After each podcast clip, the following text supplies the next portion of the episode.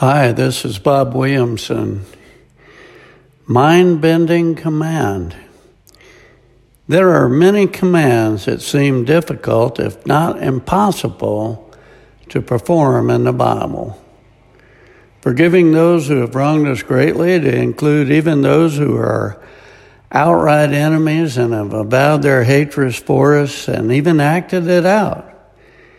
We, of course, must remember we have sinned against our Lord, and yet He forgives us and even gave His life for us so that we may live.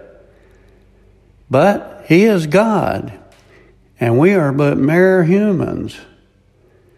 Perhaps the most puzzling of all verses concerning this dilemma seems to me to be the one found in James 1 2. Dear brothers and sisters, when troubles of any kind come your way, consider it an opportunity for great joy. I can think of many descriptors for my feelings about my wife's battle for her life and what she is going through right now. I cannot even visit her in the hospital, and she must face this alone. alone. Joy is not the descriptor I would choose for going through this hell. Many Christians think once they've made that decision for Christ, that everything will fall into place and we will live the proverbial life on a bed of roses. And then when trials and tough times come upon them or continue, they begin to question why, wondering how they could possibly endure horrible circumstances and consider it joy. 1 Peter 1 6 has one answer. In this you greatly rejoice, though now for a little while you may have had to suffer grief and all kinds of trials. These have come so that your faith of greater worth than gold, which perishes even though refined by fire, may be proved genuine and may result in praise, glory, and honor when Jesus Christ is revealed. Though you not have seen him, you love him. Even though you do not see him now, you believe in him and are filled with an inexpressible and glorious joy, for you are receiving the goal of faith, the salvation of your souls. Worldly joy or happiness comes and goes as often as waves pounding the shore. It isn't something you can cling to when you've lost a loved one or are facing bankruptcy. The Spirit's joy or happiness, on the other hand, can stay with you for the long haul. For the believer, the fruit of the Spirit, including joy, is like a bottomless well of water. There's always an abundant supply. Even in the darkest days, when sadness, grief, and loss may threaten to overwhelm you, God's joy is there. I have experienced many trials and tragedies in my life. And though they have been very difficult to withstand, they have increased my faith to the point that it is solid as a rock that cannot be crushed.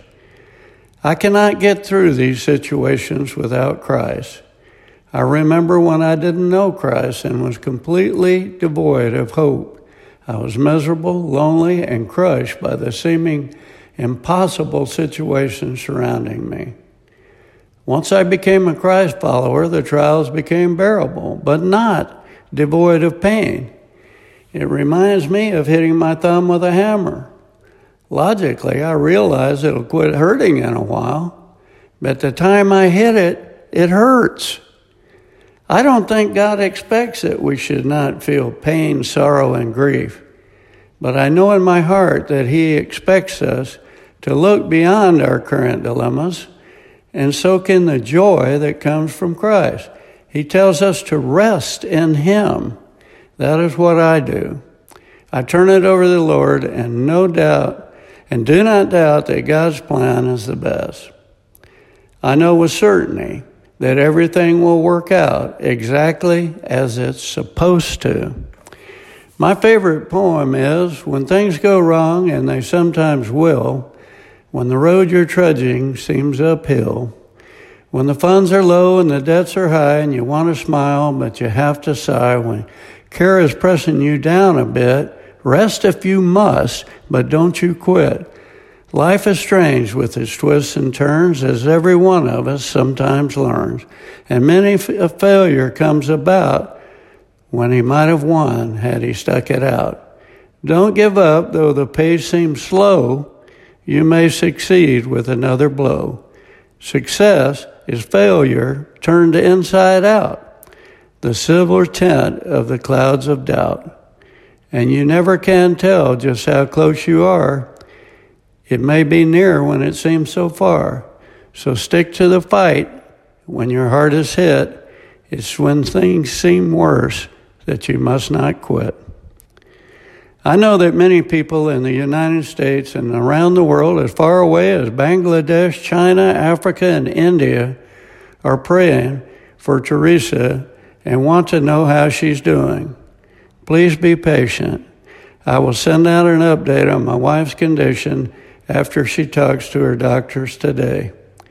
We have reason for optimism, but some tests won't be back in until later today. Thanks for your many prayers. We appreciate them more than you will ever know this side of heaven. Rest assured, God hears every one of them and is acting upon them. Knowing that we are His children and that He loves us more than we can imagine is a powerful thing.